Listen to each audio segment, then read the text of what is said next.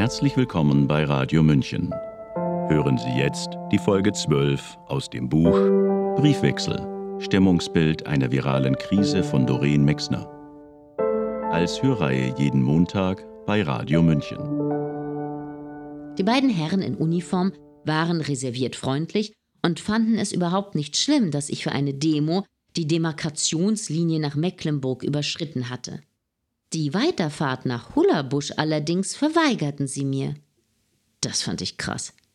Diese Grenze, die für mich bisher lediglich eine Schlängellinie auf der Landkarte war, wurde mit einem Mal zu einer Trennlinie.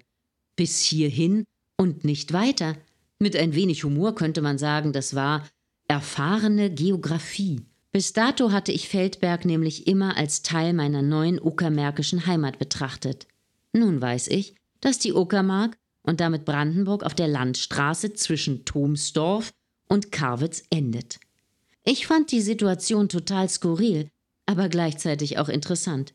Früher waren diese Grenzen wirklich Grenzen, an denen die Händler Zoll bezahlen mussten, wenn sie mit ihren wackligen Fuhrwerken einreisen wollten, und an denen der ein oder andere, wie nun auch ich, sicher abgewiesen worden ist. Corona jedoch, glaube ich, wird sich durch solche Maßnahmen nicht aufhalten lassen. Findest du es nicht verrückt, was für teilweise unsinnige Anweisungen im Namen des Virus durchgezogen werden? Wenn ich höre, dass Menschen, die auf Usedom leben, eine Zeit lang nicht an den Strand durften, sofern sie nicht in einem der Küstenorte wohnten, stellt sich für mich die Frage, was damit erreicht werden soll. Kennst du den Strand auf Usedom? Ich bin sicher, sämtliche Insulaner hätten dort locker Platz, um alle zeitgleich im Abstand von eineinhalb Metern durch den Sand warten zu können. Heißt es nicht gerade von der Meeresluft, sie helfe bei Atemwegserkrankungen? Müssten nicht viel mehr Strandwanderungen für jeden Usedommer verpflichtend gemacht werden? Angesichts solch absurder Maßnahmen muss sich niemand wundern, wenn die Menschen auf die Straße gehen. Ich habe meine Freundin Sonja gefragt, wie es auf der Berliner Demo war. Weißt du, was sie geantwortet hat? Total schön. Dabei hat sie vorher Muffensausen gehabt. Im Vorfeld wurde in der Presse ordentlich Stimmung gemacht. Es war wohl auch wirklich viel Polizei am Start, aber es blieb alles friedlich. Sonja sagt, es war eine einzigartige Stimmung. Sie war richtig froh dabei gewesen zu sein und Gesicht gezeigt zu haben. Warum wird überhaupt nicht thematisiert, weshalb die Menschen auf die Straße gehen? Stattdessen werden alle in eine rechte Tüte gesteckt. Ich bin wirklich viel, aber wenn ich eins nicht bin, dann rechts. Meines Erachtens wird mit uns Demonstranten genau das gleiche getan wie mit den schon mehrfach genannten Ärzten. Es wird ein Etikett aufgeklebt wie rechts, radikal, Verschwörungstheoretiker. Und damit wird ausgegrenzt und jegliche Auseinandersetzung im Keim erstickt. Hatte ich dir schon geschrieben, dass mir Verschwörungspraktiker viel größere Sorgen bereiten als Verschwörungstheoretiker? Am Freitag rief mich ein Redakteur des Nordkuriers an. Er wollte eine kleine Ankündigung für unseren Gesprächskreis schreiben. Ich hatte den Eindruck, er war sehr froh, sich endlich einmal mit jemandem austauschen zu können, der ähnlich auf den Corona-Wahnsinn schaut wie er. Statt mich zu interviewen, hat er fast ausschließlich von seinen Corona-Erfahrungen berichtet. Ich fand das sehr spannend. Ein Journalist hat ja doch noch andere Einblicke. Sicher kennst du das Bild aus Norditalien, auf dem in einer riesigen Flugzeughalle Reihe für Reihe Sarg an Sarg steht. Im März ist das Foto in so ziemlich jeder Zeitung abgedruckt und auch durch alle sonstigen Medien gejagt worden. Bei mir hat es seine Wirkung nicht verfehlt. Die Angst vor dem Virus ist nach wie vor da und wird durch solche Bilder verstärkt. Nun erzählte mir der Redakteur, dass inzwischen nachgewiesen worden ist, dass in den Särgen keine Corona-Toten lagen, sondern Flüchtlinge, die 2013 vor der Insel Lampedusa im Mittelmeer ertrunken sind. Was soll ich davon halten? Das schürt meinen Argwohn. Das ist in meinen Augen Missbrauch. Es festigt meine Meinung, dass hier etwas faul ist, dass bewusst Angst geschürt werden soll. Die Schwester des Redakteurs ist Ärztin. Weil es in der Klinik, in der sie arbeitet, bisher keinen einzigen Corona-Fall gibt, sie aber unbedingt helfen möchte, hat sie sich als Freiwillige für Krisenkrankenhäuser gemeldet. Sie hat keinen Mann, ist kinderlos und damit flexibel. Weißt du, was man ihr geantwortet hat? Kein Bedarf. Da schlackern mir die Ohren. Uns wird doch immer suggeriert, noch ein bisschen mehr und dann droht unseren Krankenhäusern der Kollaps. Dabei habe ich auch schon von anderen Menschen gehört, dass es Ärzte und Pflegepersonal gibt, die in Kurzarbeit geschickt werden. Wem soll ich was glauben? Ganz perfide wird es dann, wenn mir eben dieser Redakteur erzählt, dass er permanent erlebt, wie sich die Politiker selbst nicht an die Vorgaben halten, die sie dem Volk aufoktroyieren. Auf Pressekonferenzen und sonstigen politischen Veranstaltungen, sagt er, trage kaum jemand eine Maske. Bei mir heißt das Ding Maulkorb. Und wem legt man einen Maulkorb an? Sich selbst wohl nicht. Damit sind wir wieder beim Thema Kommunikation. Für mich stimmt es in unserem sprachlichen Miteinander vorne und hinten nicht. Das, was du als gute Kommunikationspolitik unserer Regierung beschreibst, empfinde ich weder als gut, noch hat es für mich etwas mit Kommunikation zu tun. In meinen Augen praktizieren unsere Volksvertreter eine sehr einseitige Informationspolitik, die zunehmend in eine Vorschriftspolitik ausartet. Natürlich nur, um uns zu schützen. Hannelore, warum können wir nicht selbst entscheiden, wie wir uns schützen? Warum spricht niemand darüber, wie wir vorbeugen können? Warum behandelt man uns nicht wie mündige Bürger, so wie es die Schweden tun? Dort wird informiert und empfohlen und vor allem vertraut. Unweigerlich kommt mir Gerald Hüther in den Sinn. Wie du weißt, bin ich ein großer Fan von ihm und habe alle seine Bücher verschlungen. Dabei hätte ich früher nie gedacht, dass mich Neurobiologie jemals interessieren, geschweige denn faszinieren könnte. In all seinen Büchern beschreibt Hüter, wie zerstörerisch es ist, wenn man von anderen Personen benutzt und zum Objekt gemacht wird. Man fühlt sich, sagt er, in seiner Würde bedroht. Genau das erlebe ich gerade. Wir werden bevormundet.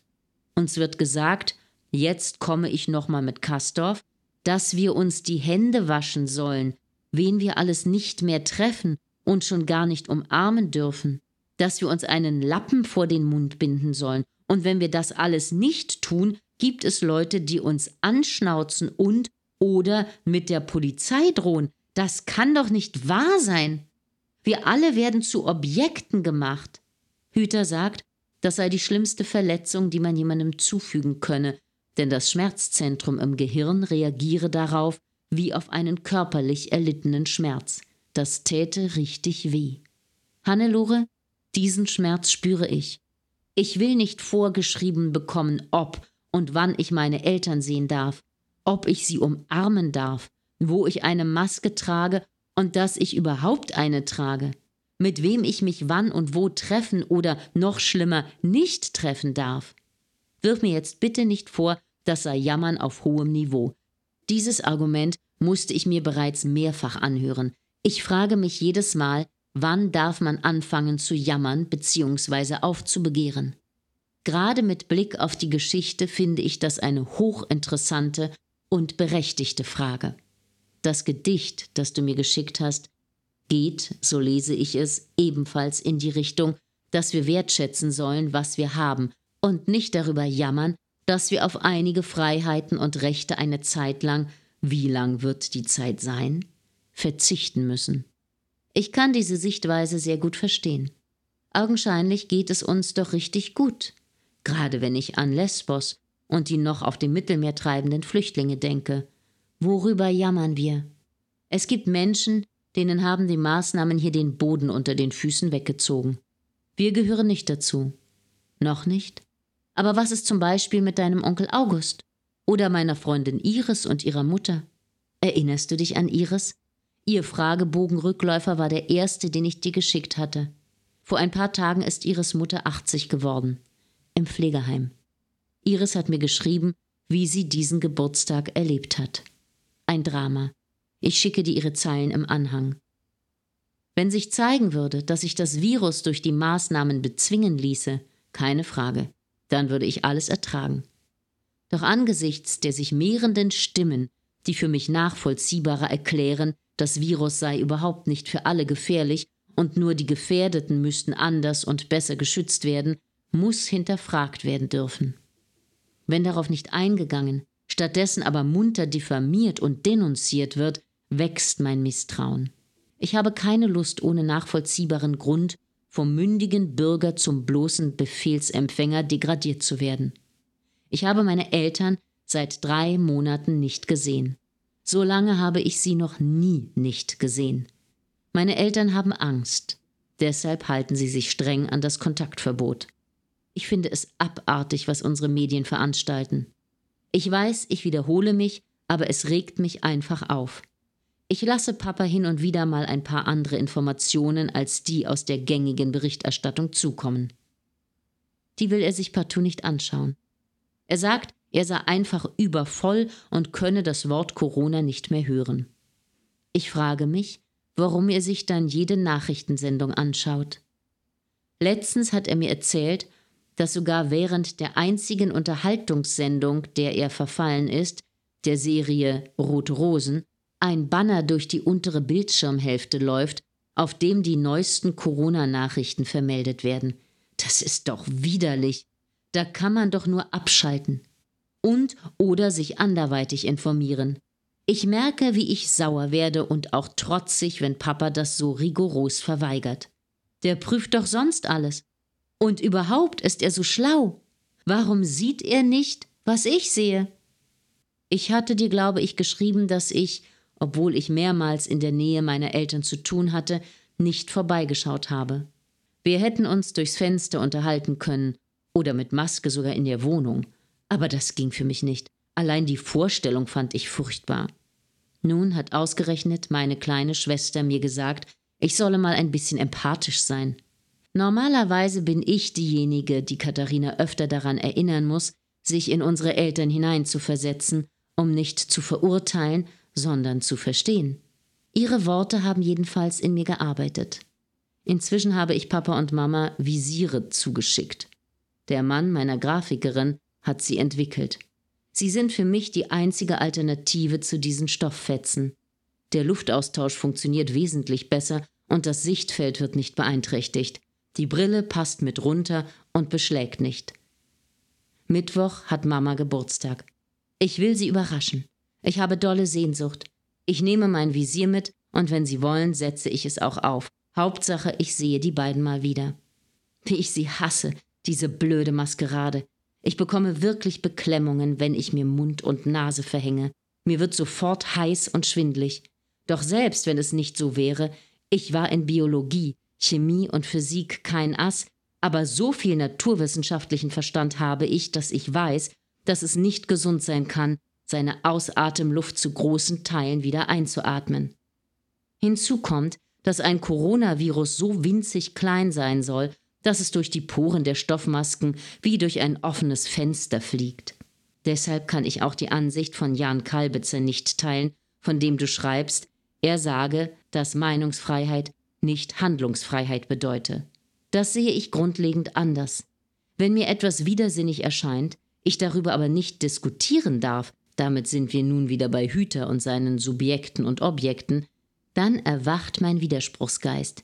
Es muss debattiert werden dürfen. Wir sind doch nicht bei der Armee. Es darf doch nicht sein, dass man nicht mehr offen und ehrlich sagen kann, was man denkt. Ständig bin ich am Lavieren, überlege, ob ich etwas sage, wem ich was sage oder wann ich lieber schweige. Auch wenn ich dir schreibe, schwingt immer die Sorge mit, dass es dir zu viel werden könnte, du dir meine Gedanken nicht mehr zumuten willst und im schlimmsten Fall den Kontakt abbrichst. Wenn diese Angst kommt und ich darüber nachdenke, merke ich aber auch, ich will mich nicht verbiegen.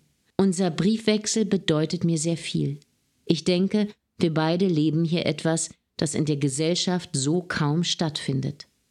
Warum werden Experten wie Wodak, Bhakti, Schiffmann oder Bahner ausgegrenzt. Zwar dürfen sie noch sagen, was sie denken, aber mit welchen Konsequenzen?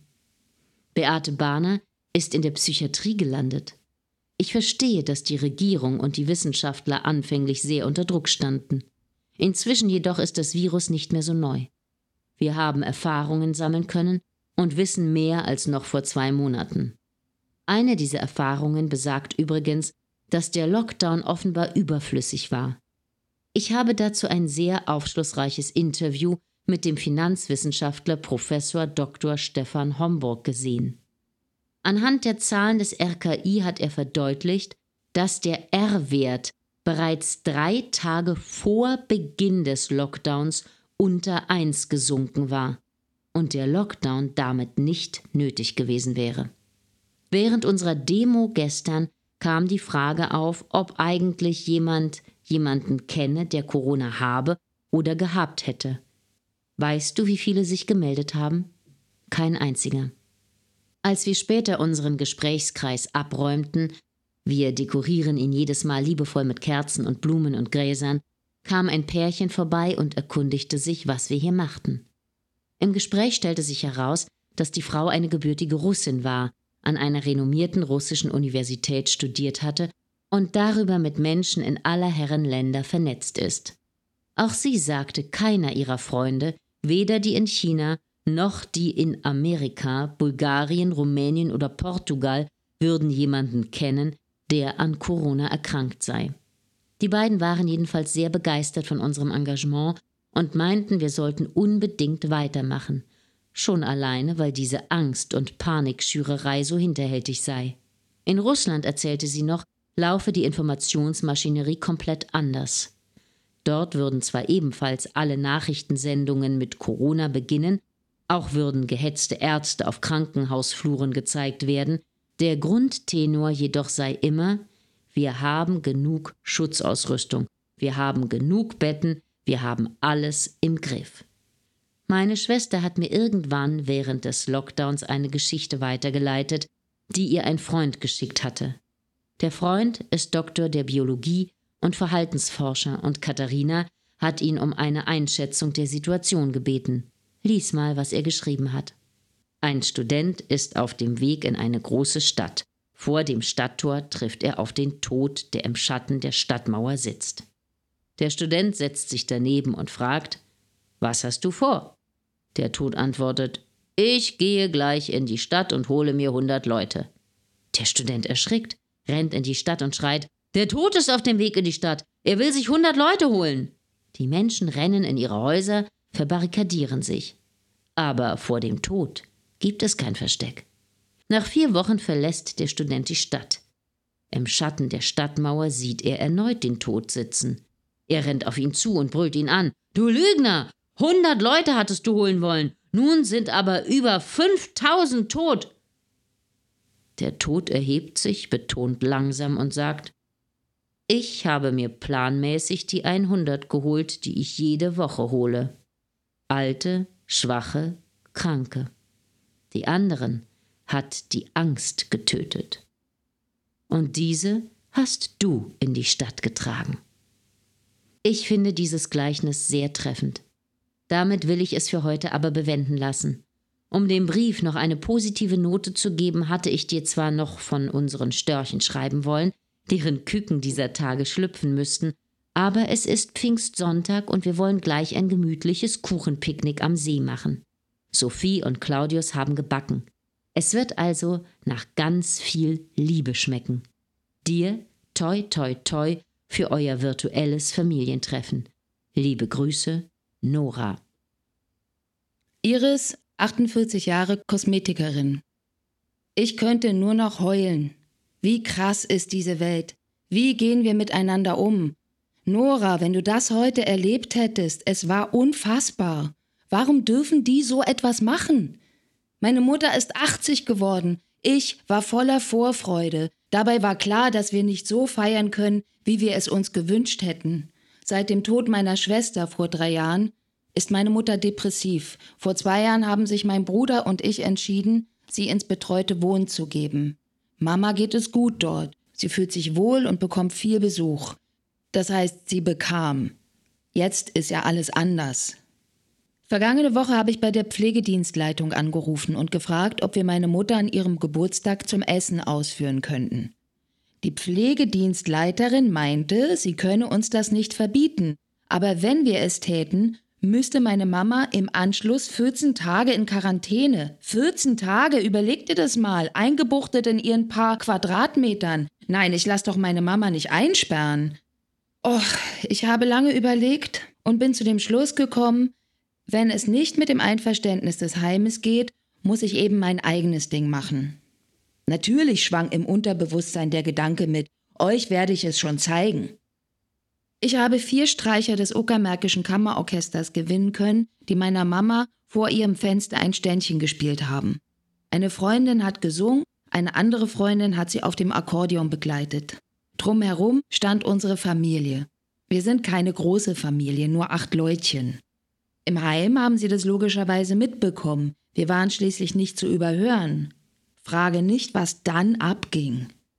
Nicht ganz unerwartet erschien die Pflegedienstleiterin und hat sich tierisch aufgeplustert.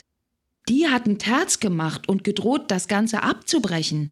Nein, hat sie gesagt, eigentlich sei sie verpflichtet, das Ganze abzubrechen. Sie forderte von uns allen die Angabe unserer Namen und Telefonnummern. Ich kam mir vor wie ein Schwerverbrecher. Ich war nur noch am Heulen. Meine Mutter wusste gar nicht, wie ihr und was um sie herum geschah. Sie war völlig überfordert. Wie ein Häufchen Elend saß sie in ihrem Sessel, während ich für uns kämpfte. Nach einem gefühlt ewigen Hickhack durften wir uns schließlich auf die Terrasse setzen. Die Musiker haben sich erneut positioniert und noch einmal musiziert. Zwischendurch kam aber immer wieder jemand vom Heim an und hat Stress gemacht und gesagt, dass wir jetzt gleich abbrechen müssten. Ich bin völlig aus der Bahn geworfen. Was haben wir denn gemacht? Meine Mama ist 80 geworden. Wir wollten ihr eine Freude bereiten. Es ist so krass. Krefeld, 1. Juni 2021. Meine liebe Nora, Deine letzten Briefe hatten es sehr in sich. Beim Lesen bin ich durch ein wild wogendes Wechselbad der Gefühle. Gegangen kann ich gar nicht sagen. Ich bin geschwommen. Dabei hatte ich zu tun, den Kopf über Wasser zu halten und mich nicht runterziehen zu lassen. Ich fühlte mich sehr erinnert an die Zeit, in der sich unsere Tochter der Attackbewegung angeschlossen hatte. Anke war damals sehr missionarisch unterwegs. Sie wollte den Kapitalismus abschaffen und jeden, der ihr über den Weg lief, überzeugen, mitzumachen. Das war für uns Eltern eine anstrengende Zeit. Gott sei Dank ist diese Phase vorbei. Entgegen unseren damaligen Befürchtungen lebt Anke heute ein ganz normales Leben. Sie ist glücklich verheiratet und Mutter von vier wohlgeratenen Kindern. Manchmal bedauere ich natürlich, dass sie so weit weg von uns wohnen.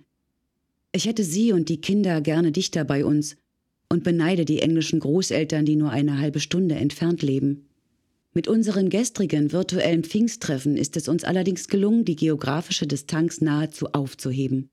Eineinhalb Stunden lang waren wir uns ganz nah.